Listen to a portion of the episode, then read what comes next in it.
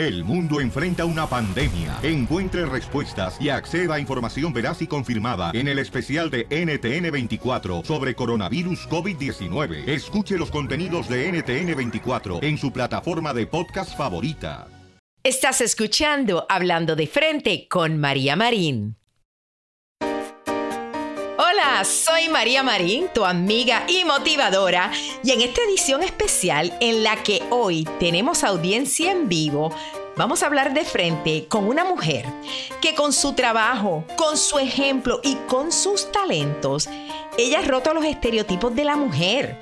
Este episodio te va a motivar a ti a lanzarte y hacer cosas que tú ni pensabas eran posibles para nosotras las mujeres.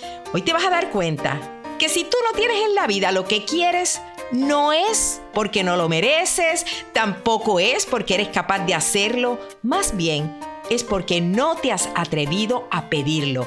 Así que quédate conmigo que ya comienza esta entretenida charla con mi invitada, Orieta Verdugo.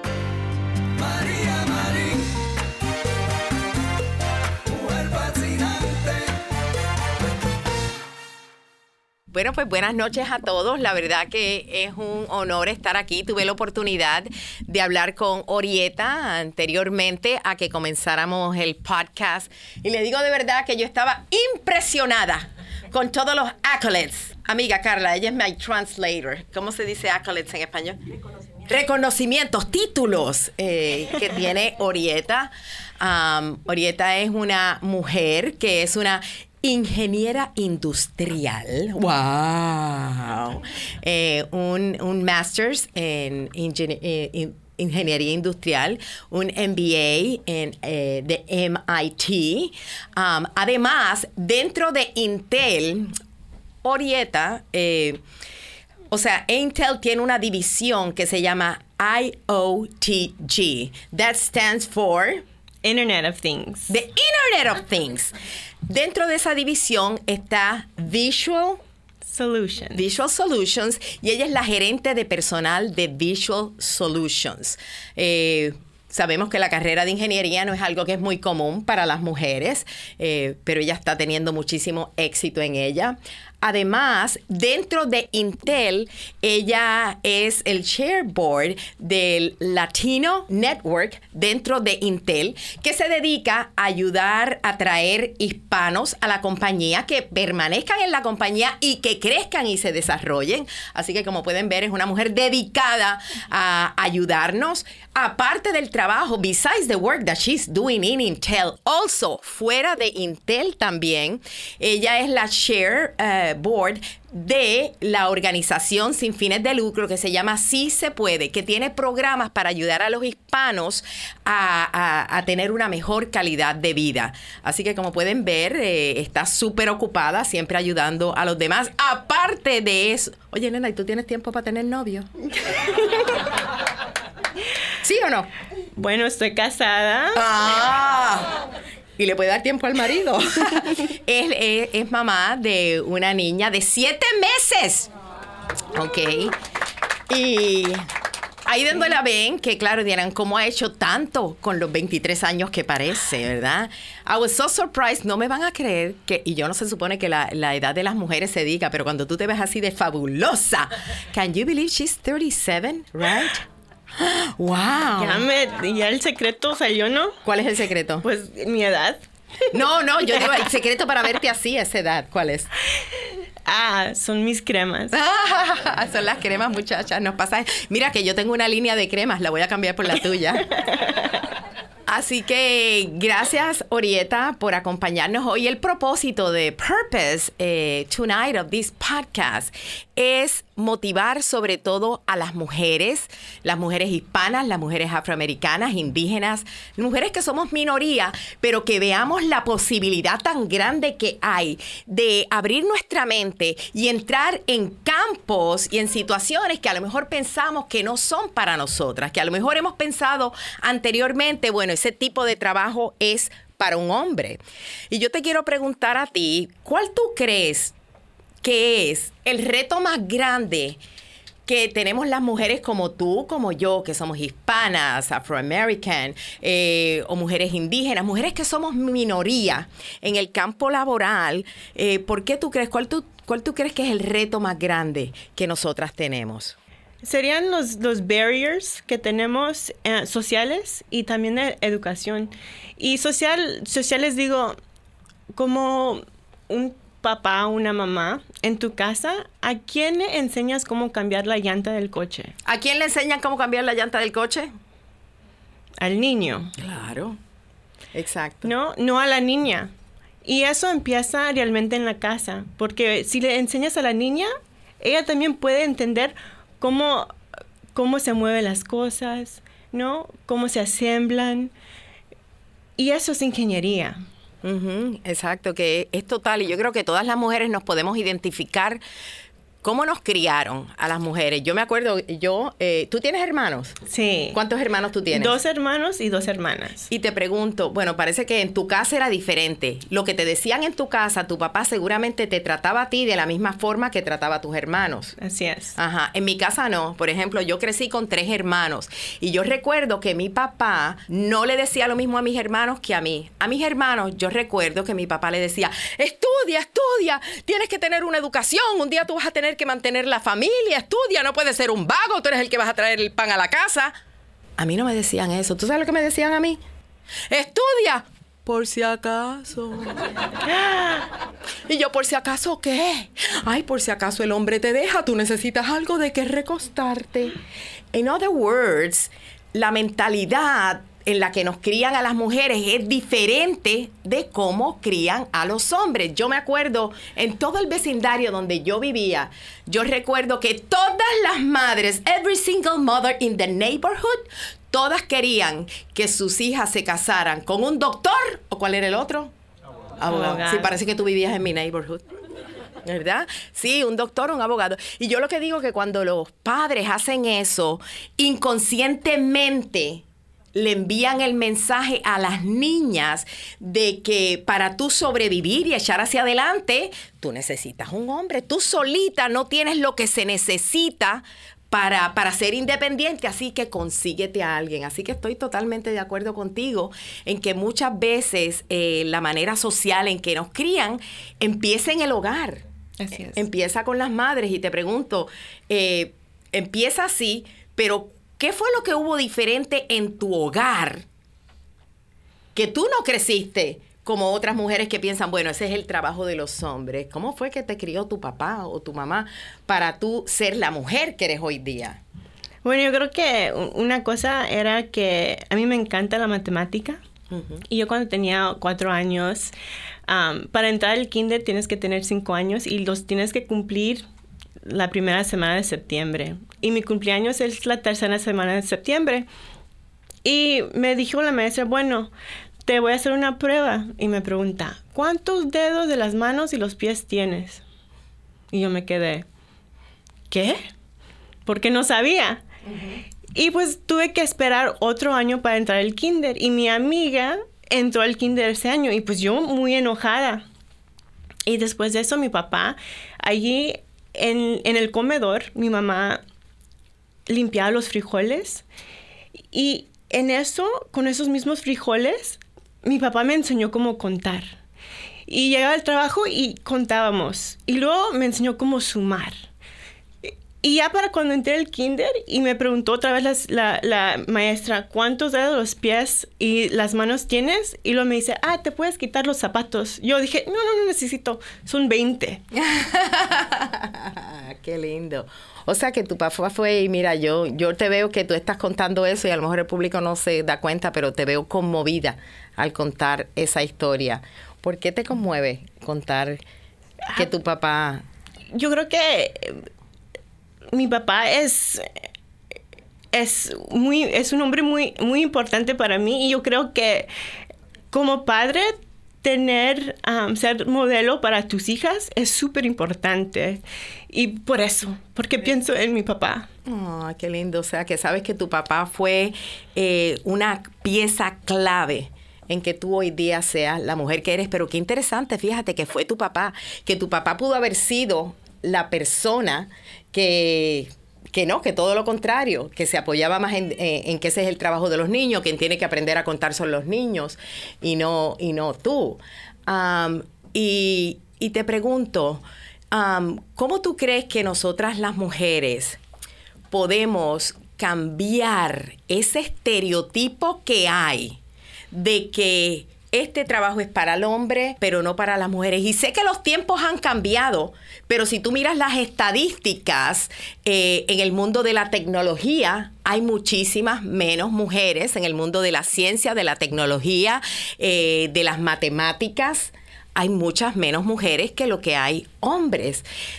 ¿Cómo tú crees que nosotras podemos cambiar ese estereotipo? Mira, yo, yo tengo más de 10 años trabajando en manufactura, en operaciones, y mi primer trabajo fue en una fábrica de turbinas. Y yo pues en esta fábrica nos teníamos que vestir en pantalón khaki, un polo y teníamos ah, botas de botas y lentes de seguridad, ¿no? Y el pelo tenía que estar recogido. Y yo pasaba por la planta y había un grupo de hombres que paraban de trabajar y me veían y me seguían cuando caminaba enfrente de ellos. Y pues muy incómoda yo, ¿no? Tenía unos 22, 23 años. Pero ¿en qué forma te miraban? Cuando dice que tú te sentías incómoda, ¿en qué manera te miraban ellos que tú te sentías incómoda? Ay, mira a esa chica ahí caminando, ¿no? ¿Tú quieres decir como que te miraban de una manera sexual. ¡Wow! ¡Qué interesante! Yo pensé que era que a lo mejor te miraban como, ¿quién es una mujer para venir a enseñarnos algo aquí? Sin embargo, lo que te miraban era como, eso era lo que veían en ti, no veían pues tu potencial, tu, inteligencia. Eh. Claro. Y de hecho me sentí muy incómoda y lo que yo pensé, dije, bueno, pues no me voy a maquillar. Y compré ropa más ancha, porque dije, yo no quiero esta tensión. Y pues lo hice pero no paró, ¿no? Siguieron, siguió la misma situación. Y yo un día dije, bueno, yo no me siento cómoda, no paró eso, pero ahora yo me siento, no me siento guapa, no me siento feliz, no me siento cómoda aquí en el trabajo, porque no soy yo. y, y, dije, pues si me van a ver, que me vean como soy, yo, ¿no? Alegre y me gusta mucho el maquillaje. Ah, y pues un día, ya después caminé y esta vez me, me acerqué a ellos y les dije, ah, mira, soy nueva aquí, soy un ingeniero, quiero aprender más de lo que haces, ¿me puedes explicar tu trabajo? Y con esa pregunta cambió todo. Ya nos conocimos, me platicaron de lo que hacían y luego, y ya cuando pasaba después, paraban y me saludaban. Y ya no era... Pero ya no te miraban con, con esa manera sexual, como dijiste no, anteriormente. porque ahora me veían como un ingeniero y alguien que les podía apoyar en el trabajo que estaban haciendo. Pues mira qué interesante me parece lo que tú estás diciendo. Al yo preguntarle cómo cambiamos este estereotipo, continuar siendo como eres tú, no cambiar nuestro comportamiento, lo que nos gusta, quiénes somos para acomodarnos al comportamiento de otros.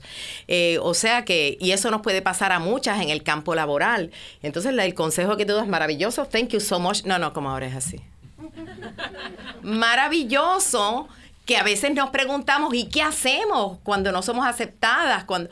Pero sencillamente lo que hay que hacer tú misma y ser segura, que fue lo que hiciste. Yo me imagino que tú no fuiste allí a preguntarle, que mira, yo soy nueva aquí. No, tú fuiste con seguridad, como eres tú, así que me encanta, me encanta esa respuesta. Y te pregunto, ¿cómo tú ves o qué esperanza tienes tú de que este, de que cambie esta, esta mentalidad que todavía nosotras las mujeres tenemos que superarla. ¿Qué esperanza tú tienes o tú crees que se puede cambiar? En otras palabras, para una hija como tú tienes una niña de siete meses que se llama Olivia, ¿qué esperanza tú tienes para niñas como Olivia que crezcan con otra mentalidad? ¿Cómo tú lo ves?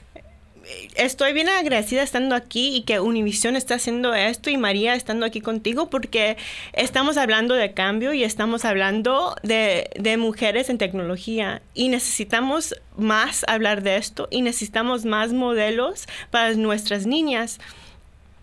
Yo, eh, hago um, entrevistas para muchachas a, la universidad y esta generación, la generación Generation Z, muy impresionante. Estas niñas no esperan para hacer algo. Ellas una niña me dice, ¿sabes qué? No hay mucho STEM. Yo hice un club en mi high school que se llama STEM Empowerment. Y vamos y le enseñamos um, um, computación a niñas del 4 años. Y ella tiene 17 años. Y eso a mí me da mucha esperanza que, que no solamente somos nosotras, pero cada generación de mujer sepa lo que podemos hacer. Claro, y eso tiene que ver con lo que dijiste al principio, que uno de los retos que tenemos no solo es el, estigma social que hay, pero la educación también, que no hay, que, que deberían implementar eh, estos cursos para niñas desde una temprana edad, para que abran su mente yo digo que muchas veces nosotras las mujeres eh, sufrimos de baja autoestima y no nos damos cuenta. Los estudios muestran que las mujeres tendemos a ser más inseguras que los hombres, tendemos a tomar menos riesgos y todo tiene que ver. Cuando tú te preguntas por qué es que las mujeres tenemos más miedo o no tomamos riesgos más grandes, tiene que ver con la manera en que te crían. Eh, es definitivamente que eso es crucial, lo que le decimos a nuestras hijas. y yo te pregunto, me gustaría cerrar con esta pregunta, eh, porque tu hija tiene siete meses nada más. ¿Qué tú le vas a decir a tu hija cuando ella comience a hablar, a entender? Eh, ¿Cuál es el mensaje más importante que tú quieres decirle a tu hija de la vida. Porque nosotros esperamos a más grande, ¿no? Desde pequeños hay que emplearlo. ¿Qué tú le dirías a tu niña? Que yo lo que quiero es que otras mujeres vean lo que tenemos que decirle a nuestras niñas, a nuestras sobrinas, a las niñas que son el futuro. Que todo es posible. Y que tienes que, eh, ¿no? E, echar de ganas. Y realmente, como mujer, yo creo que hay puedes hacer lo impossible. Lo imposible. Ah, qué linda, gracias. Thank you, thank you, thank you. Gracias. Tú sabes que nosotras las mujeres, una vez a mí me. Yo una vez me pregunté por qué es que a las mujeres le dicen el sexo débil, right? ¿Alguien mm. sabe por qué es que a las mujeres le dicen el sexo débil? ¿Tú sabes? ¿Alguien sabe por qué a las mujeres le dicen el sexo débil? ¿Alguien sabe? No, yo me hice la misma pregunta porque la mayoría del trabajo que yo hago es dedicado a la superación personal de la mujer. Y yo dije, ¿por qué a las mujeres le dicen el sexo débil? Entonces, cuando sabemos quién es el sexo fuerte, ¿cuánto? Hello. Exacto, gracias, mm. Jimmy. Ah, entonces, pero yo me hice esa pregunta, yo dije, ¿por qué a la mujer? Entonces yo dije, yo tengo que averiguar, en serio. Entonces yo me yo fui en aquellos tiempos fui a la biblioteca, me metí al internet buscando why are women the weaker sex? You know, why are women called the weaker sex? ¿Por qué las mujeres son el sexo débil? Cuando fui a la, a la librería, le digo a la bibliotecaria, ¿Tiene algún libro que se llame Las mujeres son el sexo débil? Y me dijo, sí, allí en la parte de ciencia ficción. Entonces no, no sabía, llamé a mi doctor en aquel momento, era un colombiano, doctor bueno, era mi doctor, que estaba de lo más bueno, de la verdad también. Y entonces le digo al doctor, bueno, doctor bueno, ¿por qué es que a las mujeres le dicen el sexo débil? ¿Por qué somos catalogadas así? Y me dijo, la única razón por la que una mujer es catalogada el sexo débil es porque nuestra estructura corporal es más pequeña que la de los hombres. Pero fuera de eso no hay ninguna, ninguna razón por la que a nosotras nos cataloguen el sexo débil. Y en cuando yo estaba haciendo todo ese research, yo encontré, no les miento, más de 100 razones que hacen a la mujer realmente el sexo fuerte. Una de ellas es, por ejemplo, que de cada 100 personas que llegan a cumplir los, eh, de cada 100 personas que llegan a cumplir los 100 años, nueve de ellas son mujeres. ¿Qué significa eso? Tenemos que ser más fuertes si vivimos más. Claro, los hombres van a decir, no, es que ustedes nos matan. Pero no, nosotras vivimos más.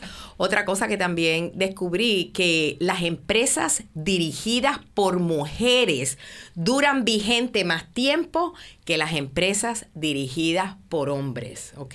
Así que cualquiera de las mujeres que esté aquí presente, que tú has pensado en emprender tu propio negocio, tienes muchísimas más posibilidades de triunfar que un hombre. Eh, nosotras somos multitaskers, tenemos la oportunidad de hacer muchas cosas a la misma vez, porque el cerebro de las mujeres tiene pensamientos entrelazados. Los pensamientos de los hombres son lineares hacen algo perfecto, pero hacen una cosa y después hacen otra y pueden tener concentrarse en una cosa a la vez. Nosotras podemos concentrarnos en 20 cosas al mismo tiempo, ¿sí o no? Mientras nos maquillamos en el carro, estamos oyendo música, estamos dándole al muchacho atrás, saludamos al de allá, estamos en el teléfono ¿ah? y mandamos el y subimos una foto a Instagram. Así que la verdad, el, poder que tenemos nosotras las mujeres es impresionante. Y a veces lo único que falta es nosotras mismas creernos esa semilla de grandeza que hay dentro de nosotras. Y como tú dices, en el momento que tú piensas que nada es, que todo es posible, así es como se dan las cosas en la vida. Y para mí personalmente, eh, yo he experimentado en los últimos dos años de mi vida eh, han sido la época eh, más dura que he tenido. Eh, yo fui diagnosticada con cáncer hace dos años atrás y apenas acabé mi batalla hace casi un año. Y, ah, gracias, thank you. Y mi batalla con el cáncer fue lo que me enseñó que el poder que tenemos todos está en la mente. Es increíble eh, lo que tú puedes lograr si tu mente está positiva. Si tú sabes que tú vas a ganar la batalla, sea la batalla del cáncer, la batalla que tienes con un ser querido que está descarriado, o a lo mejor la batalla que tienes en tu matrimonio, la batalla financiera que tienes porque te quedaste sin trabajo, la batalla que hay en tu vida, porque todos tenemos una batalla que enfrentar cómo la superamos con tu actitud. Yo me acuerdo que cuando yo fui diagnosticada con cáncer, yo dije estas palabras, el cáncer no sabe con quién se metió, porque esta batalla la voy a ganar yo. Y eso fue, e, eso fue lo que determinó que yo pudiera estar hoy aquí compartiendo con ustedes y cumpliendo mi sueño. Así que el mensaje que yo ahora mismo, una de las cosas que yo estoy haciendo en mi carrera en este momento es que estoy, tengo mi propio programa en Facebook Live, eh, que siempre fue mi sueño, tener mi propio programa, pero siempre en la vida tenemos excusas para no perseguir nuestros sueños.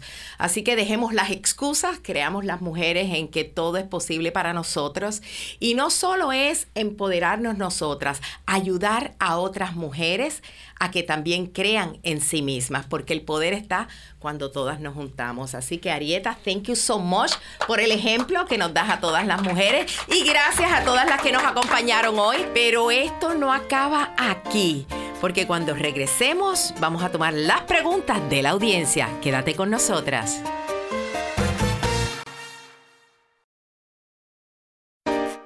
Bueno, pues ya estamos de regreso. Gracias por continuar con nosotros. Y ahora vamos a tomar las preguntas de la audiencia. Ah, buenas noches a todos. Más bien es un comentario. Ah, mi nombre es Liliana Grajeda y al escuchar tu, todo lo que tú has hecho acerca de ti, has dicho acerca de ti, me siento emocionada e identificada porque soy profesora de kindergarten y, bilingüe. Y a través de ti puedo escuchar a muchas madres que vienen hacia mí hablando exactamente el caso que tú has hablado. Nuestro, nosotros tenemos que ayudar a nuestra cultura latina, porque los padres no tienen a enseñarles, a hacerles entender que la educación es un valor, que ellos pueden salir adelante a través de la educación.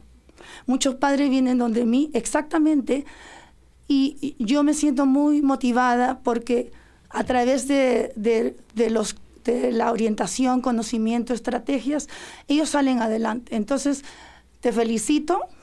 En ti veo a muchos de mis estudiantes que muchos de ellos están, tengo maestros, terapistas físicos y necesitamos eso.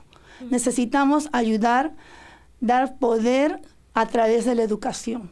Felicidades. Mm. Y a María Gracias. Marín, una gran inspiración. Necesitamos muchas, muchas más mujeres, muchas más personas como tú. Tú no sabes lo, lo que has influido en mi vida. Ay, gracias. Así que muchas gracias. Gracias. Felicidades. Gracias. Por favor, véanla en Facebook Live. No saben lo que se pierden. Todos los miércoles a las 7. So I actually work for Univision, and when I got the job three years ago, I was super excited. I'm like, "Hey, I'm coming back to my culture and everything." I work in IT. I go in and I love my colleagues. The majority, I'm celebrating Diwali. So it was it was interesting, you know, that to come into a Univision company and not really uh, have like that experience in my culture. So I do engage with the the different departments. What I do have to thank Univision is that they do encourage us to continue our education, and within IT, they're constantly. I'm taking some courses up at MIT and so forth, but we need to expand that within the company uh, a lot more. That's you know. great. In fact, um, some data shows that in the next 15 years, um, jobs in um, computer science, IT, information systems is going to grow 90%. Wow. And uh, today, less than, I think there's 177 um, Silicon Valley companies, and less than 2% are women of color in this field. And so um, Intel is. Um, is working on how do we really fund um, break these barriers for women of color and it really stems with education another kind of data on this is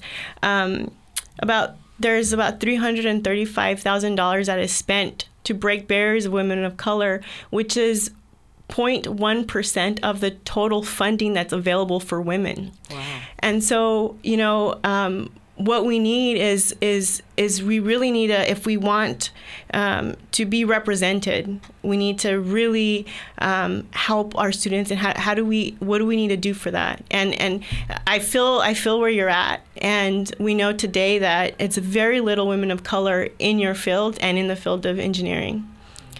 So I applaud you for for for you know. Orieta, ¿podrías compartirnos cómo ayudas a otras niñas a inspirarse en STEM? Porque todos podemos hacer algo más. I think you have to you have to be in your community.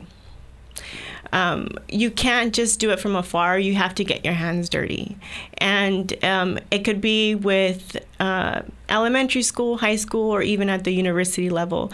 We're seeing a lot of um, dropouts or not dropouts less women are doing stem today and it's declining over time.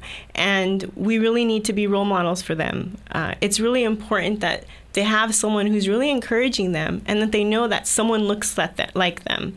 You know i think of um, for me a, a vision i have is if you had a, a room full of little girls and you asked them draw me an engineer. Will they draw a woman or a man and when they draw a woman, would it be a woman that looks like them? And lastly, to get to the point where they're drawing a little girl that is them. And so we really need to be in the community because they won't know that until they see someone that looks like them. Oh, thank you. I think that all young women today are on Instagram and on the internet. And if they could see you on Facebook and see a woman of color and power, you could be the inspiration around the world. And you could touch more communities, one You gotta person come at a to time. my show. I know. Thank you for that. And social media is the most powerful way now to get to people.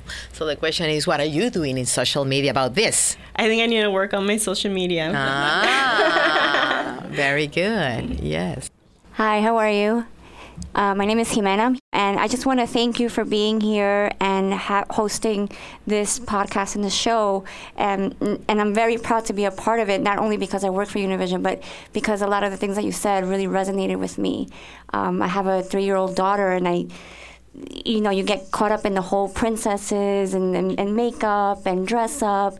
And just listening to you really reminded me that I need to also teach her that it's not about the princesses and the prince and the and all of the, the cute fun stuff, but also teach her that she's is smart and mm-hmm. that she can do other things that maybe other girls wouldn't be seen as doing like an astronaut, an engineer, or mathematics. So thank you so much for that, for reminding me that that's something that I owe to my daughter and, and, and to my culture as well, because I am proud to be a Hispanic. So thank you. Thank you Thank for you sharing. for sharing.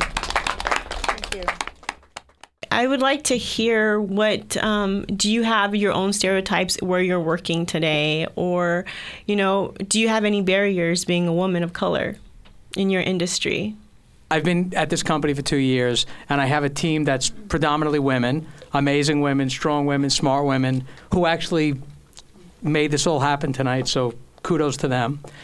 But I think this company actually does a really good job of, of celebrating women and promoting women.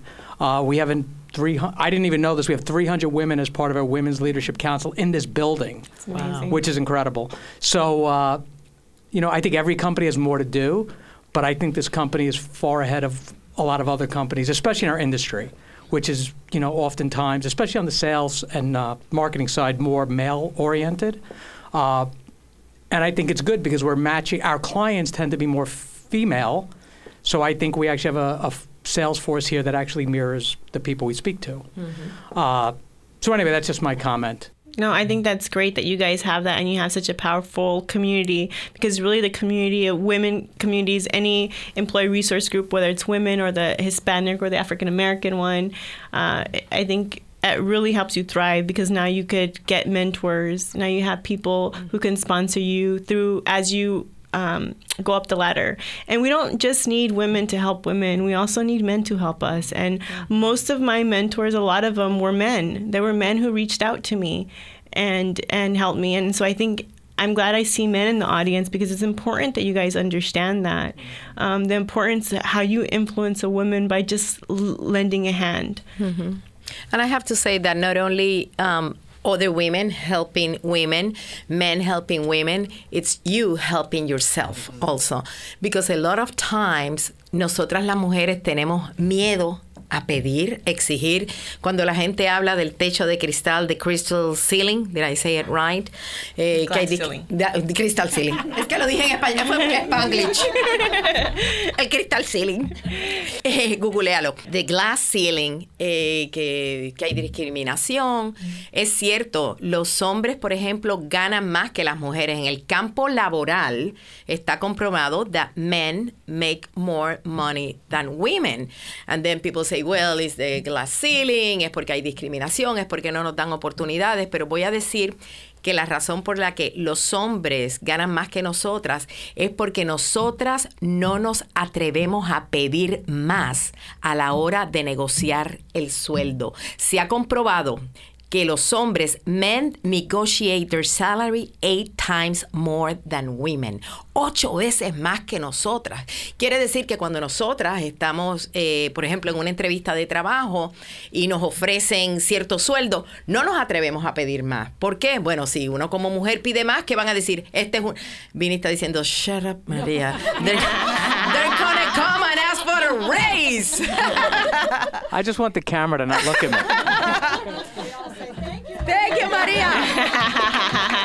Women need, women can be afraid of asking for more. Hay un dicho, yo tengo un libro, el segundo libro que yo escribí se llama In Business as in Life, you expect more, you demand more, and you will get more. Scientific studies and research prove that people who demand more always, always get more.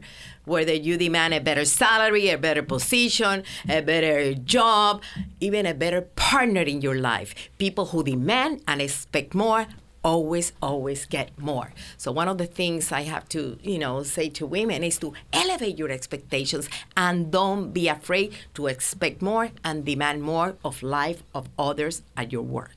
Yes.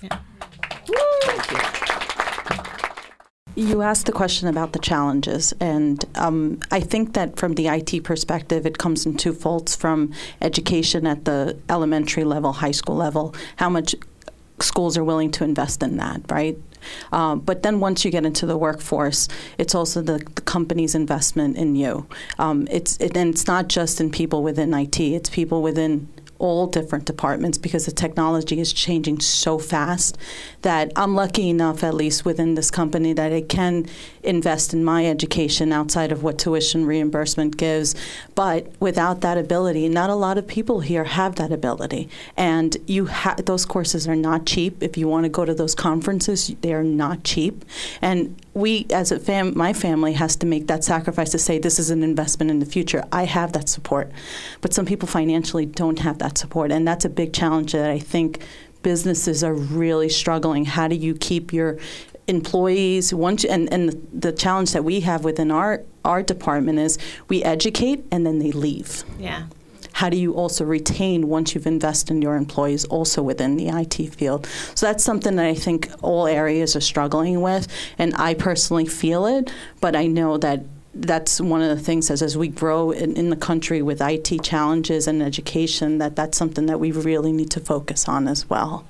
And I, I'll just like to comment. One of the reasons why Intel's doing this is because um, eh, back in 2015, um, Intel said hey, by 2020, we want to get to representation women, Afri- African Ameri- Americans, Native Americans, and Latinos. And in October, we announced that we got to representation two years early, and it was it was a great. The company invested three hundred million dollars to get recruitment to get to retain. We, in fact, we have a warm line at work in which, in the past year or two, started. We've had over twenty thousand people call into this warm line, and it's not HR just to talk about they want to leave the company for some reason or the other. And it's usually progression, kind of like what you're talking about issues, or their manager issues. And this warm line has really, I think, 86% retainment rate after just doing this phone call. And so we have to ask ourselves in our companies and managers, and, you know, what are we doing for our people? Because retention is a big deal. Yes, we can hire the talent. Um, but you have to keep them and develop them and they want they have to want to stay with you right? So yeah i think it's a huge huge problem in the industry. Just to add to that i think that part of the retention issue is the ability to grow them because they're already showing you that they're ambitious enough and that they they want to grow and I think most people would be willing to stay if they knew that the investment that is being made in them will amount to something. So I think businesses like Intel and other businesses who have struggled with this issue and have overcome it have understood that that if we're going to create this talent pipeline, then there has to be places for for them to grow and for them to fulfill their potentials. And I think that's why most people would stay with a company. Absolutely. And we need to have leadership that looks like us. And I think that's a, a big issue as well. You know, when you have um, you have events and there's a panel of women and the women aren't of color, then you say, does it would this company believe in me? Are they going to help me get to that point? So you need some representation at all levels because then you can say, hey, I'm I'm able to do that because I see someone like me sitting up there, and you know th- these are these are you know that's why it's so important for us to uh, support each other in all these groups and and have male allies and have white women allies as well. You know, I think sometimes we tend to stay with our own raza and and we need mm-hmm. to look out and look away from that as well because it's it's it's if we if we want to be part of the future of technology, um, we need to be in, in those roles. Very good. Thank you. Gracias a todos los que sintonizaron, nos acompañaron y yo voy a despedirme como me despido siempre. Recuerda esto, que si robas, que sea un beso, si lloras, que sea de alegría y si tienes un antojo, que sea de superarte.